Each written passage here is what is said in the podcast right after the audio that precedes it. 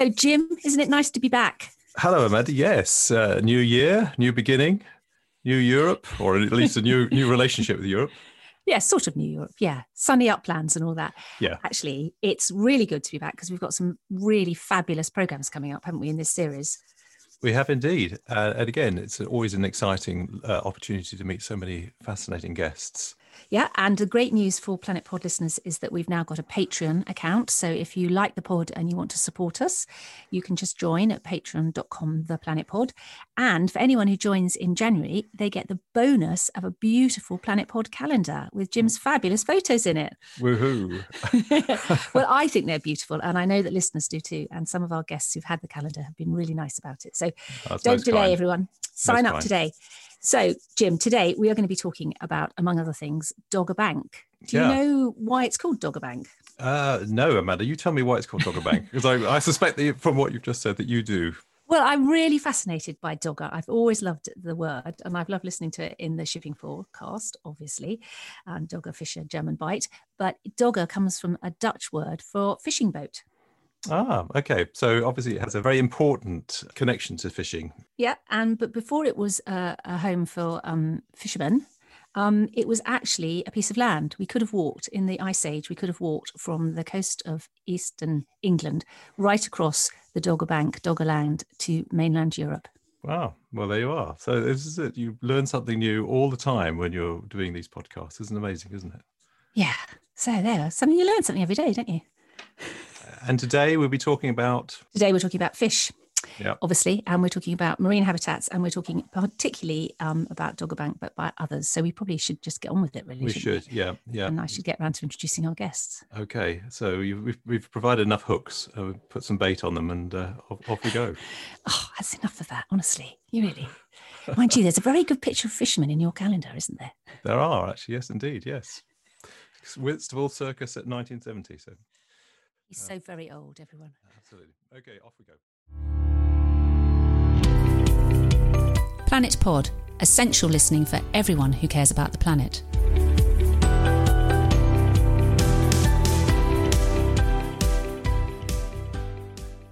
Hello, and welcome to Planet Pod with me, Amanda Carpenter. And welcome back to our first edition for 2021. And it's fantastic to have all our listeners back. And thanks for sticking with us. Um, today, we are talking about, well, we had to, didn't we? We're going to talk about Brexit, but we're not exclusively going to talk about Brexit. We're actually going to talk about the impact of Brexit and the changes in the European legislation and how they will affect our European waters and our own waters and the environmental situation. And I'm really delighted to be joined by two experts in this field John Condon, who's a lawyer in marine habitats with Client Earth and based in Brussels. So he's there at the sharp end. So, John, hello and welcome to the podcast. Thank you very much, Amanda. Uh, pleasure to be on. And old friend of the podcast, Dr. Tom Appleby, um, associate professor at the University of the West of England, and also a trustee of Blue Marine. And thanks to um, Tom, we had some fantastic programs with Blue Marine last year. If any listeners haven't caught them, they should catch up on the Planet Pod website. So, Tom, hello and welcome back. Hello, thank you so much for having me back. So it's been an interesting 12 months since we last chatted to you, Tom, about Brexit and the impact on um, fishing and the Fisheries Bill. We're out now, it's happened. Give us a little kind of snapshot of what that actually means. Where are we? What's the situation? Well, we are an ind- independent coastal state, so uh, we're we're out of the common fisheries policy, but but as soon as we left, we kind of went straight back into it um, with with with common fisheries policy 2.0, which is in the trade agreement that we signed with the EU. But but that that meant there were some substantial changes because um, the UK now controls through its licensing system, it controls all fishing vessels in its waters. So it has a higher degree of control rather than the kind of more blurred system that went on in the EU, where you know European vessels were licensed by their own countries fishing in our waters and then controlled by Brussels. So it was quite a complicated arrangement under the EU. Whereas now there's a much simpler system in place. Um, but uh, I knew there'd be a but. whereas the fishing industry were, were were led to believe that there were going to be substantial benefits from them leaving. Um, there's been, I think, I think, I think it's fair to say they've been quite horribly let down by the process. Um, that we aren't repatriating, you know, a, a complete control of our waters, and and we are still. Um, if you look at what is called zonal attachment, which was the kind of scientific theory, which because fish despite what Jacob Rees-Mogg talked about with British. They're British fish, Tom. They're British fish, and what's more, they're happy fish, apparently, according to Lord Rees-Mogg. Well, yes, I never realised they were so nationalistic. Um, but the, the, the, despite what he said, um, fish don't, you know, travel across different borders. So, so what happens is you have a they the, the scientific theory is something called zonal attachment, which means that you should be getting stocks based around the sort of amount of time that they spend in your waters and and the sort of fertility of your waters and that that kind of thing. So but it's basically around the stock which is around your waters at, over a given period given that they're going to travel back and forwards. Um, and that is a probably a better measurement i think than than historic landings which is the basis that they're looking at on because because of climate change fish stocks are moving north. So if you're basing it on your historic catches many of which were sort of set out in the 70s and 80s, that that is that is I know uh, basing yourself on a kind of scientific world that no longer exists. So there's an inbuilt problem in the way that that that kind of key works in terms of how fish stocks are managed. And and that, that's a shame because i think there was a missed opportunity there of recalibrating access to the stocks as to quite what was there not what was there if you see what i mean. So um, and that move north is quite significant, isn't it? Because I remember when we talked to your colleagues at Blue Marine, they were saying that actually it's a number of miles a year that they're shifting. So it's significant. It isn't just they've gone, you know, a few feet further, you know, further up the Humber. They've actually shifted quite a long way, or they will be over a period of time, shifting quite a long way. Oh, yeah, absolutely, for sure. I mean, you won't find you won't find fishermen who don't believe in climate change. Um, so yeah, it's, it's the whole whole different. We're getting different species on the south coast. You're getting things like mm. sunfish you know these sort of weird things that look like a dustbin lid with a shark fin stick floating around. You hmm. know, we never used to get them when I was a kid. You know, so so things are changing, and, and our and our management system is going to be behind the curb, and and, and that's a that's a pity because there was a real opportunity in there that was missed. Um, the other the other key thing I think so so on that basis, just to go back to the fishermen, they they've they've had a double whammy really because although they have uplift in some quota stocks, that's that that is kind of patchy. It depends what you're fishing for as to whether you'll get the uplift. I think mackerel is one where we got a substantial uplift, but that's because again the stocks are further north. Mm. Um, the, um, at the expense of the Irish fishermen, if I can just put in, which is uh, which is my home uh, member state. So we've yeah. shifted we've shifted the control of that that that stock, have we? Because because the um because because they're now our British fish, they're no longer your Irish mackerel, so we can fish them and you can't. Is that what it means? Is effectively just in layman's yeah, terms? Essentially, yeah. Well, mm-hmm. I don't know what's going to happen to those because they may end up being traded with the Norwegians. It's it's a very complicated system, you know. Okay. Unless you're literally engaged in it on a day to day basis, the way those stocks translate as to who benefits is incredibly complicated. It's almost like a sort of derivatives market on the stock yeah. exchange. You know, it's it's it's that sort of complex. But that means that uh, so some within the industry will benefit. Uh, the majority, well, the inshore fisheries fishermen were expecting us to get control of the six to twelve back, which is so that's the amount of nautical miles off the coast, yeah. Absolutely, the six to twelve nautical mile limit, which under very sort of old historic agreements um, we had pre-existing our membership of the EU, we had allowed fishing in our six to twelve in some cases because of six uh, reciprocal arrangements. Right. Um, but we were expecting that to go, particularly as it's an area which really does benefit sort of coastal communities. So you can see exactly the sort of people who would have voted for Brexit would mm. would be benefiting if they had control right out to the 12 nautical mile limit because it's it's where you can get to in you know easily in a small boat. If you start yeah. going too far out to sea, the, the big offshore fisheries, you just can't fish them in a small fishing boat. It's too dangerous, no. you know. Um, so they were expecting, we, we were all expecting to get control out to 12, and that hasn't happened. Um, so uh, that means essentially this, or, or, at least hasn't happened around the, the southwest of England. Uh, and and that's uh, that's come as a bit of a surprise, and that, that means the benefit for the small scale fishermen is probably quite slight, and I don't think the stocks that they're going to be fishing are going to necessarily be the ones where there's a quota uplift. and uh, they haven't got access to greater waters on an exclusive basis, and they've got this horrendous level of red tape, mm. um, which you know big companies can afford, uh, afford to employ all the people to to to to sort of fill in the customs forms and and and have all the sort of environmental uh, the environmental health certificates they need. Uh, small companies just can't afford that kind of overhead, uh, and so I think you will see, and that is going to hurt the smaller business, particularly when you're dealing with a, with something like fish, which which which um, is such a sort of you have to transport it quickly if it's going yeah. to be sold fresh on the Paris market, sort of shellfish. Yeah.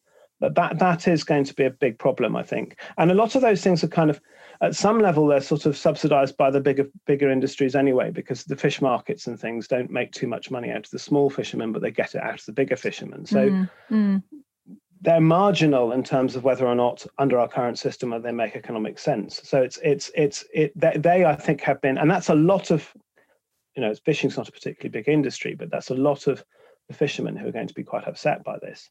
Um, on the environmental side, it's actually relatively good news, I think, in that um, the fisheries bill that we passed through, Fisheries Act 2020 that we passed through Parliament, gave a lot of if you once you'd sort of deconstructed the sort of process it created, there were some nice warm words with um, object environmental objectives in, but actually pretty difficult to pin the government down to those objectives. Um, uh, uh, and the agreement that we've got with the EU is marginally more binding, I'd say. So, so, so I think we've got some more more environmental sticks. But the very good news on the environmental side, I think, well, we'll see, um, is that uh, there was this process under the Common Fisheries Policy where the Habitats Directive, which is the the big environmental measure which protects offshore marine protected areas, um, what happened was these areas would get designated, and then for all other industries, management measures were brought in pretty much straight away, unless they already were there. Um, but for fishing, uh, management went through this horrendous joint recommendation process, which ping ponged around all the member states involved. And, and then it would go to the commission, and the commission didn't like it very much. So it would go back to the member states. And there was really no no incentive for anybody to agree anything. And, uh, and so, you know, the, the, the, offshore the offshore marine protected areas had no protection on them at all. So you're looking at big areas like the Dogger Bank. Uh, now, that that ping pong process has sort of falls away, and the minister, the fisheries minister in the UK now has the same obligations on them, or the, the fisheries licensing bodies have the same obligations on them that any other industry would have, and so what the argument that, that sort of Blue Marine Foundation and Client Earth and, and others are pressing is that well, you know, now now is the time you're going to have to to deal with the Habitats Directive and start enforcing it against fishing. And so that could be, well, we'll see what happens, but there's a uh, but that could be a substantial win uh, for the environment of some of these offshore areas. I mean, you know, the Dogger Bank is something like 16,000 square kilometers. It's a big area of, and, and some of these other ones are huge too. And we could be looking at substantial, well, I think we're looking at almost total protection on those for, for from bottom towed fishing gears on the Dogger. So I hmm. think it's, I think that is a, you know, that that is a, a significant win. Yeah, because um, that sounds like an opportunity, John. Is it? I yes. Mean, is that is that I mean, a good news story? Yeah, I think firstly to say these offshore marine protected areas has been just a huge a huge failure in the European Union to to regulate uh, these areas. Um, only a handful of them have actually any sort of meaningful conservation measures to stop destructive fishing. Um, and we saw the Dogger Bank has been in sort of you know a situation since 2008 uh, whereby there's been you know dialogue back and forth and we're still you know all these years later we still have no conservation measures in that bank. Um, and you know, the European Court of Auditors has also released a report a, a few weeks ago, just really uh, being scathing almost of of this of the way that this has been dealt with uh, under the European Union. So I think. John, why is Dogger important? I mean, most people will only know Dogger because it appears on the fishing forecast. I, uh, you know, shipping forecast. I should imagine. You know, Dogger, Fisher, German Bight, all that sort of stuff. Why is Dogger important, and, and why why hasn't it been looked after properly up till now? Mm. So I think I mean Dogger is really I think it's an emblematic uh, marine protected area in the North Sea. It's it's you know it's a huge sandbank uh, habitat. It's the biggest sandbank in UK waters. Um, you know, it's just uh, uh, supports so many important marine species: um, so harbor porpoise, dolphin, um, and marine habitats. Uh, I think Marine Conservation Society had a report out a few weeks ago saying that the Dogger Bank had the biggest potential uh, to capture carbon out of all of the marine protected areas in the UK. So I think it's absolutely uh, vital that we protect it. And what's also why, quite why would that be? I mean, it's sort of kind of northeast, isn't it? Sort of 60 miles offshore, you know, Mhm. halfway up, you know, bit north of Norfolk, isn't it? Really, just here, layman's terms, roughly where is it so people can visualize? Sort of, is that right? Kind of sort of up, up there. Yeah, so, so up- why is it so important for, for, for carbon sequestration?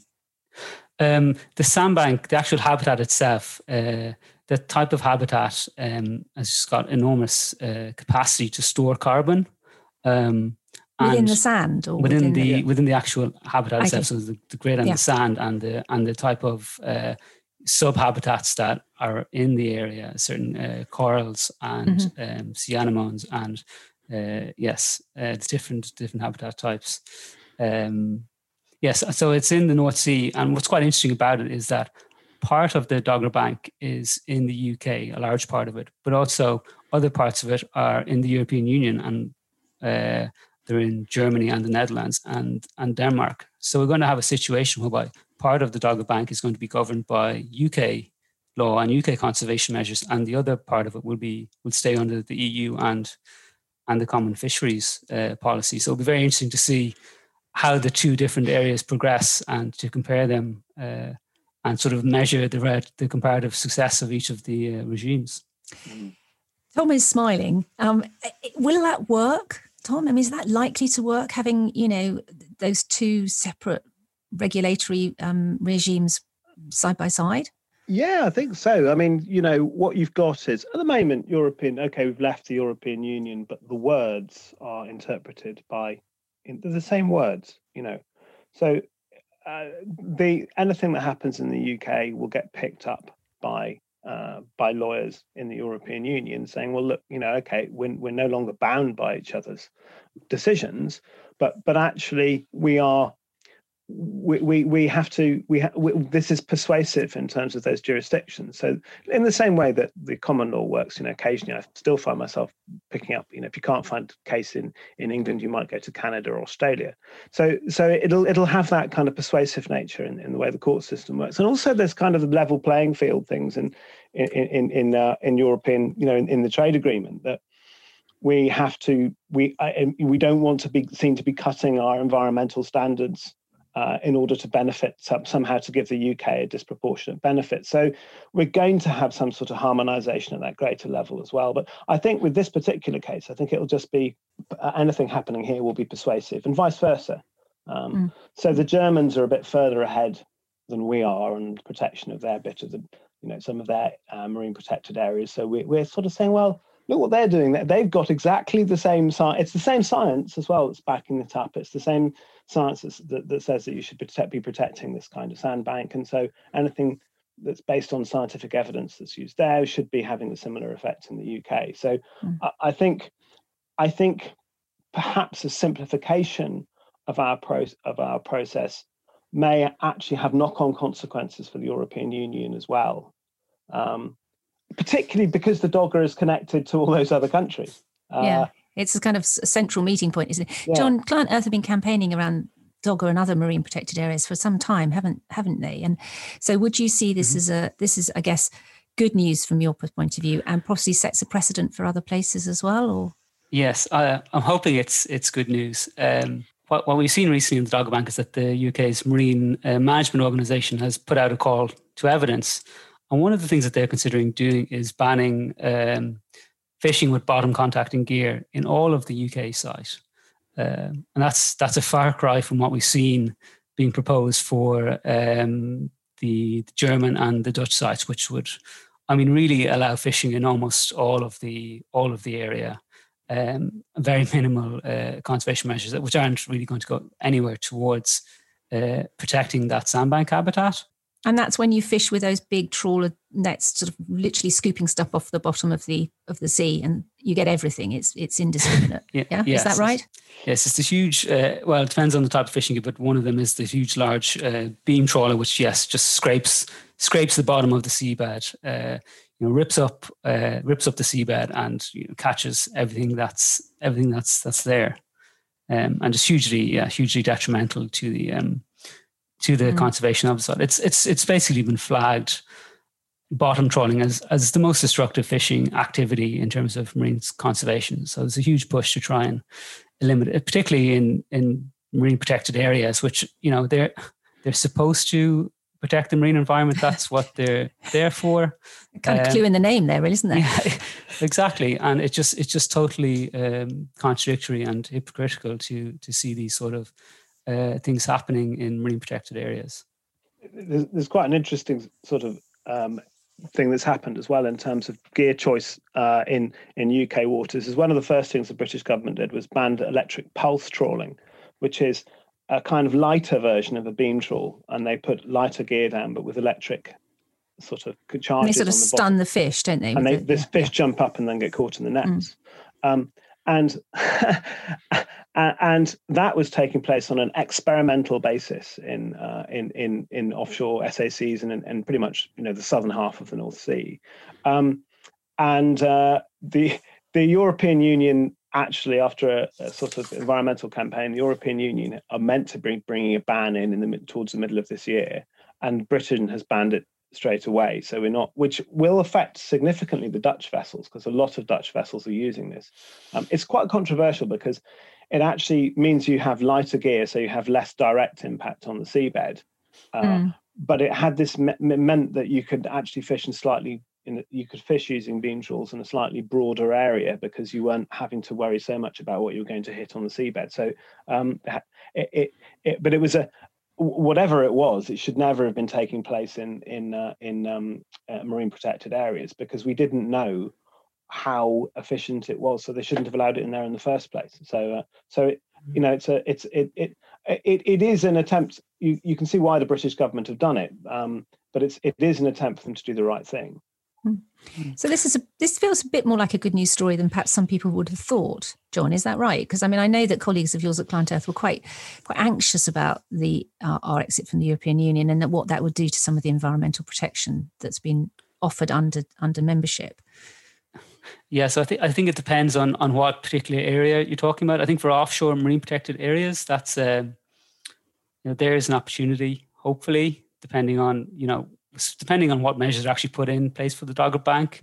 And we've also seen that last year there was a, a Benyon review, which you know is looking at the possibility of introducing highly protected marine areas, um, which would be much more restrictive to the type of fishing that could take place in them, and would also look to uh, look to try and identify particular habitats uh, that are particularly good at storing carbon. These sort of uh, blue carbon habitats, which mm. is you know certainly a very interesting uh, innovation, and uh, you know it's got huge potential for for for improvement. But I think there are there.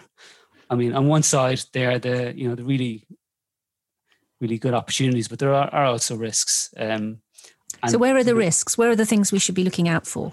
Um, well, I think uh, if we're talking about the Fisheries Act, um, if we can talk about the Fisheries Act, um, I think um, one of the big alarm bells that we've seen is there's no legal commitment to um, to sustain at uh, to fish at sustainable levels under the new act, which was a big divergence from the the European Union's common fisheries policy. That is sort of the headline uh, feature of that law that by 2020 all stocks in the EU will be fished sustainably, and it is a legally binding commitment.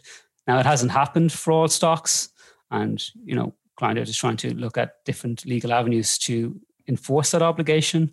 But the fact that it's there uh, is important. Um, and I think that the fact that it hasn't been replicated into the into the UK Fisheries Act is. Um, and what does that actually mean in reality for the for, for the marine environment? Does that mean that people could go out and overfish massively a particular stock if they could find it in a UK coastal waters with no form of, of, of comeback? Um, well, I think the, the commitment is to uh, in the objectives. Um, a lot of so the the, the objectives that uh, are sort of underpinning the UK Fisheries Act uh, talks about sustainability and and taking an ecosystem approach to fisheries. Um, but so there is, you know, there is an expectation under the Fisheries Act that there will be uh, legislation to uh, reduce overfishing. But um, the problem is, without that legally binding target, um, there's just nothing really to hold the government's uh, feet to the to the fire.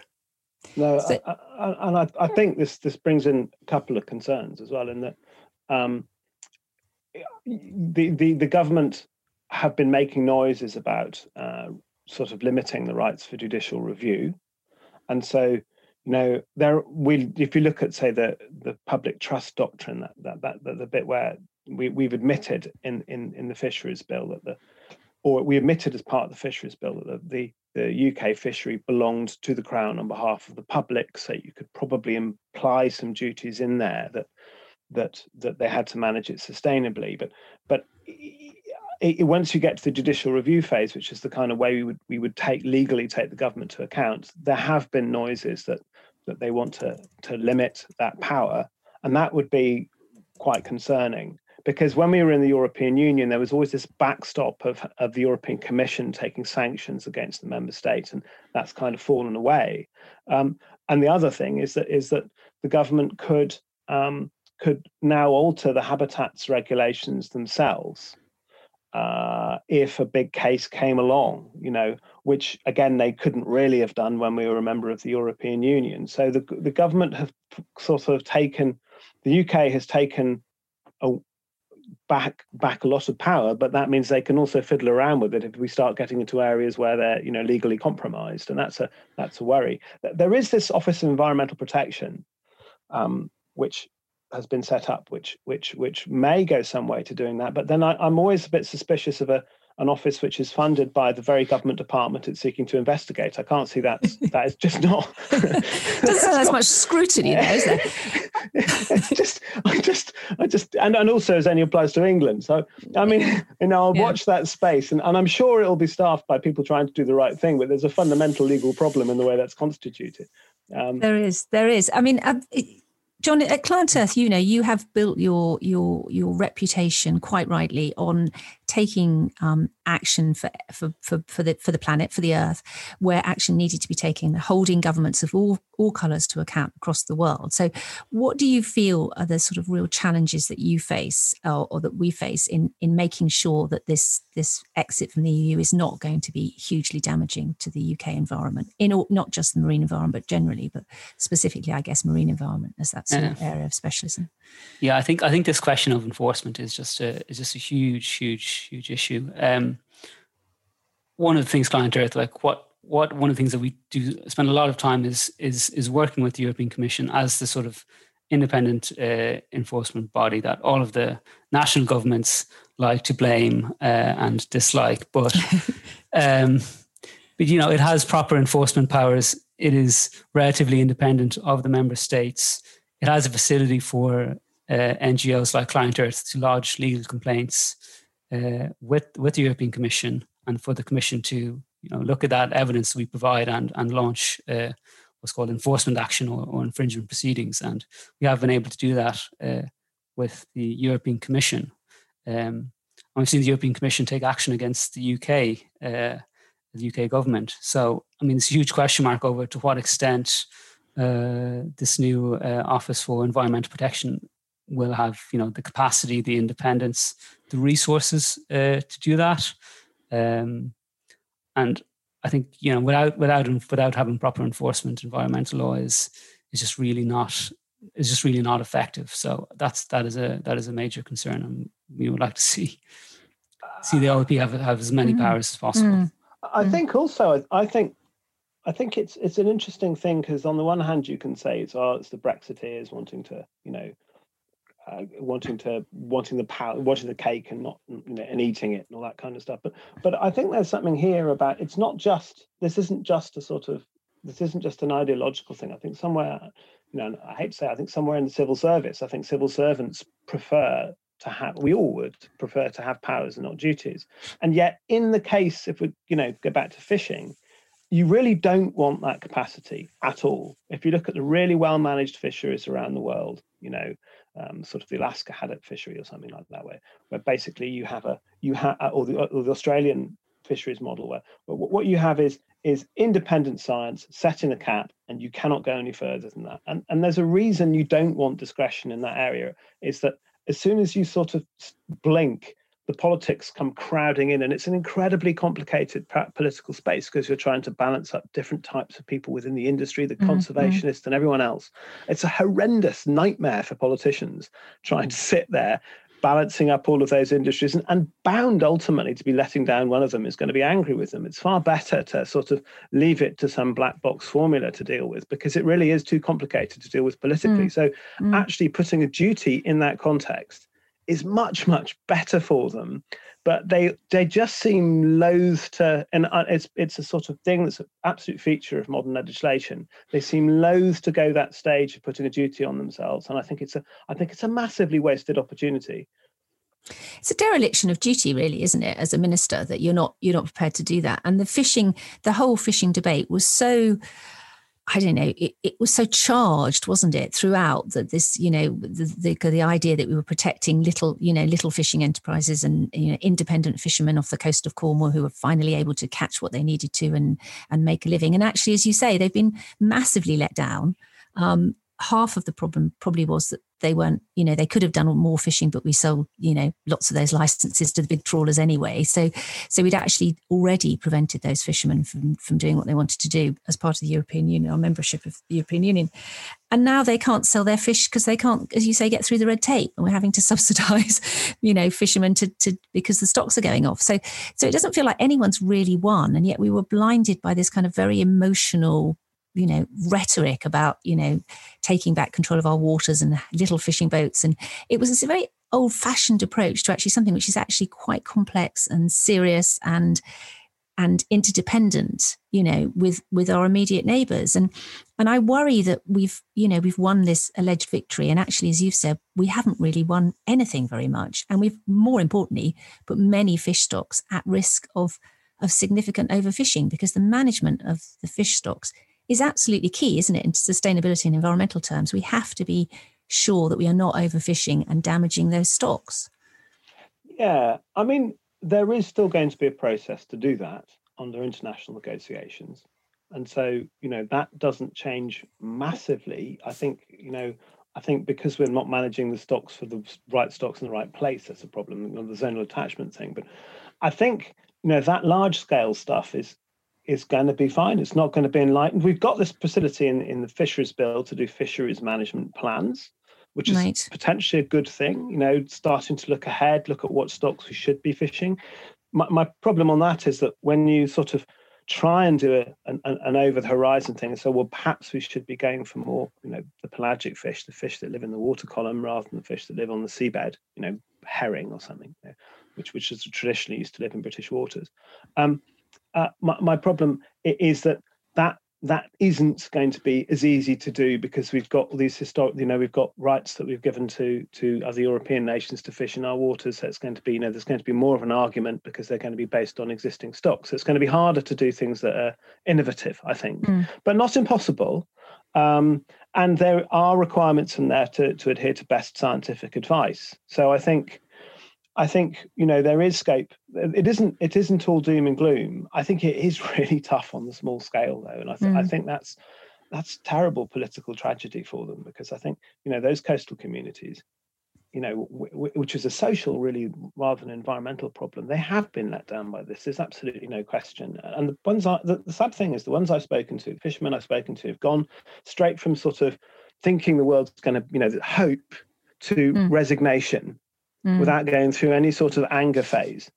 Uh, you know, if it, and, and that's that's a pity. You know, I think that well, could have done with a bit like think, yeah, we could have done. You could have done with a bit more sort of like you know, uh, tub thumping. But yeah. But, but it's, and they've had quite... a terrible time anyway, haven't they, Tom? Because I remember when we talked to Blue Marine over the summer. I mean, the the fact that people couldn't export to Europe because of the lockdown, because of the impact of COVID, and and those small local fishermen were trying very hard to build new markets within the UK for yeah. fish that we quite frankly didn't really want to eat. You know, the vast majority of the British population eats a bit of cod and then a lot of prawns that we ship in from from from somewhere else. So, so there wasn't, uh, you know, we don't have a we don't have that natural relationship with our own fish stock anyway. So those fishermen have really suffered in the last twelve months because of the pandemic and not being able to get their their stock to market. Yeah, it's been really tough. It's been really tough, and and and so what this, I mean, what Brexit then hasn't done is actually remedied the social dysfunction that it was designed to to sort of certainly in the fishing case. I mean, I don't, mm. I can't speak for the northeast of England and, and, and the other other areas which have, have, have mm. probably not done so well, have been left behind by our integration with the European Union, uh, uh, uh, and, and and have you know have felt they needed you know quite you know quite rightly I think probably felt that they had to that they had to try something different because the current system mm. wasn't working. But mm. it's almost like you know there's that resignation which I think is really sad. Yeah, we want more angry fishermen. John, what do you feel from from your perspective, sitting in Brussels? What's the what's the mood like about how this relationship between us and Brussels will develop around things like marine protection areas? Because this isn't the only one we want. I mean, we you know Blue Marine are hoping for thirty by thirty, aren't they? Thirty percent of waters under MPAs by twenty thirty. So, do you feel there's a, a, a willingness to talk about that bigger bigger conservation picture? Um, well, uh, yeah, uh, in Europe at the moment, there's a huge, there's huge emphasis on big picture um, marine biodiversity at the moment. The EU just published its biodiversity strategy for 2030 uh, last year, and there are some fairly, some very ambitious uh, plans for the marine environment. You know, and one of those is the is the 30 by 30 that is to have 30% of European seas uh, protected by 2030. Um, 10% of those were going to be designated as strictly protected areas. That hasn't been precisely defined yet, so it's not clear whether they would be no take zones, uh, mm-hmm. uh, uh, banning all types of fisheries, or, or what they will, or what they will be. You know, there's also uh, a possible new law coming in on restoration of uh, the marine environment. Uh, you know, possibly putting binding targets on on different member states. So there is a there is a huge push. Um, looking outward to uh, coming uh, in, uh, which may take place this year, just to have a to be a global leader on on marine biodiversity. Um, so I think it will be interesting to see how the relationship goes uh, with the UK. I know the UK is also very uh, committed to uh, thirty percent of, of the seas protected by by 2030 as well. Um, but yeah, I'd be interested to hear Tom's views on on on UK's sort of global leadership on on marine conservation. Yeah, it's interesting actually. It, I mean, there's a couple of things. Firstly, I think that I was really pleased at the last minute that the UK seems seems to have stayed in, inside Horizon 2020 in the scientific framework and scientific work because you know many of the UK institutions are among the European and world leaders in in marine biodiversity, marine conservation. So we are still going to have a thought leadership role, even if we don't necessarily have a political leadership role inside the EU. Um, when you look at things like the Treaty on Biodiversity, the BBNJ, the, the international uh, treaty that's going through, the Biodiversity Beyond National Jurisdiction, um, the European Union had a rather complicated role here because because of the presence of the particularly the Spanish distant water fleet, which is very close to to to how this whole thing works. And the UK position was sort of compromised slightly because we've got some huge overseas territories which border onto some of the high seas. Uh, and our position, we, we don't really have a distant water fleet. And so we can be slightly more aggressive or more aggressive in terms of conservation than, than then I think the EU was sort of hobbled by the common fisheries policy, uh, which which is it's it is a problem inside the EU. There's no question that that is sort of over I heard somebody tell me once, you know, they should just relegate the common fisheries policy down to some sort of corner of DG regional affairs, you know, not have it, not, not, have it sitting there front and center with its own ministry, you know, which effectively it's got its own own, own DG, you know, because it. Uh, but, but so, maybe they're in the light of all this, maybe they'll they'll revamp and, and revisit the fisheries policy, and maybe this is an opportunity for the EU to actually just, you know, to, to, to think a bit bolder. Well, if you think about it, if you think about it, the common fisheries policy probably cost the EU UK membership. I yeah. mean, I know the fishermen were let down, mm. but it probably did.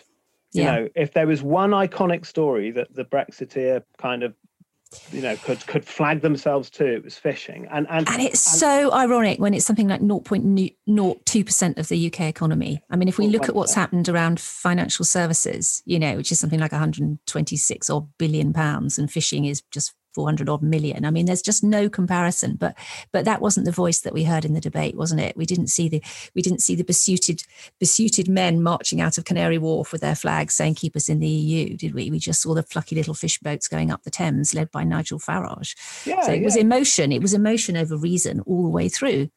And, and, but interestingly enough, that has played out inside the EU too, and that DG MARE, I think, is is too powerful mm. actually. Mm for, for mm. given the size it is, given the important relative mm. importance to the member states, it's too powerful and and actually, you know, it, it it's messed up EU membership from UK membership from start to finish. And and okay, you know, there are a whole load of other issues, but you're only talking about a small percentage shift in the population, mm. which would have mm. kept us in. So so I th- I would hope some humility in there inside the EU institutions as far as it has been a disaster for them. This yeah uh, yeah. And in terms of the UK's position, well, you know we we do have we can step out of that we we but but ultimately these things are done in, in, in, international negotiations by being part of a block and the uk will become a very small player in amongst yeah. Uh, yeah. the kind of big trade blocks and and so our voice is is is, is I, I think going to be be diminished if I can just uh, jump in on the yes on the EU and the common fisheries policy um, I think I mean it wouldn't be inclined to suggest we really throw it in the scrap heap straight away. There have been some good aspects under the laws. Um, I think a big problem of it has been you know the implementation of it. Whether you know one aspect is DG MARE perhaps having large influence over fisheries uh, policy when the the DG environment uh, perhaps should have had more say in terms of being able to enforce environmental laws when they overlap with with, with fishing activity. Um, and I think there's just been a lot of uh, poor implementation uh, uh, by them uh, by the mm. different countries and sort of an unwillingness to properly engage with the common fisheries policy. But um, yeah, I think it's going to be interesting to see how the UK how they progress with with their fishing policy. You know, post Brexit. I think it's a watch this space, isn't it, really, on this one? And we might have to come back in six months' time or 12 months' time and see what's happened because, you know, there's it, it, this is largely the unknown. But, but, but do you have, you know, we, we, we should, I guess, pull it to a close a bit. But John, would you have a kind of hope for the future or, or a kind of call out for the future? Is what you think, you know, where you think we're going to be in 12 months' time? I mean, what, what should we be looking for or looking to do in terms of, of, of making our voices heard? Um, I mean, I, will try and be, try and be optimistic, but um, yeah, please I, do. It's January. yes, it is January. We are in the middle of a of a global pandemic, so uh, yes, I think I think I owe that. Um, I I I I would like to see a lot of movement on on positive movement on marine conservation. We have seen we have seen you know a lot of policy promises about uh, particularly having better marine protected areas. So I think for, for, to bring a, a conversation back to the Dogger Bank, we know that the UK is has put out a call for evidence. And you know, mm. one of the things that they're looking at doing is, is closing that site to to bottom uh, fishing with bottom contacting gear. So in 12 months, it would just be it would be really good to see if there have been proper measures in that site, and we know that they're going to protect that site, and that will have a you know hopefully that will embarrass the EU then and, and the EU's member states when they see the UK has you know is, is sort of living up to its word on on marine conservation. So that's that's one of the things I would I would really love to see. Fingers crossed. That's a hopeful note. Tom?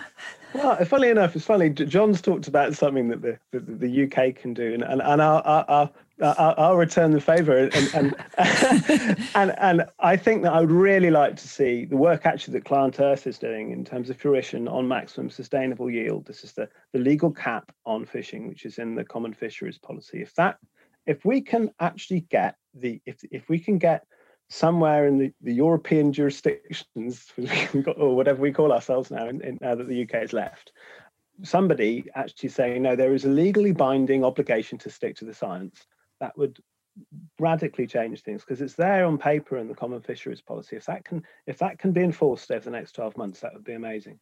Yeah. Absolutely.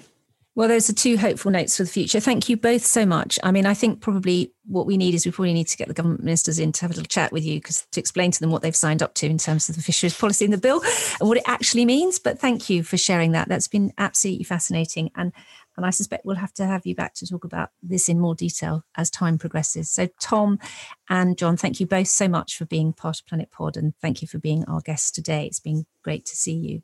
Um, thank you to our listeners too for listening to the pod and to my producer, Jim Hayward.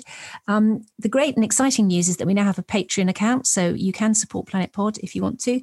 Um, just visit patreon.com slash the Planet Pod where you can sign up and you get lots of bonus material and the fabulous aforementioned calendar.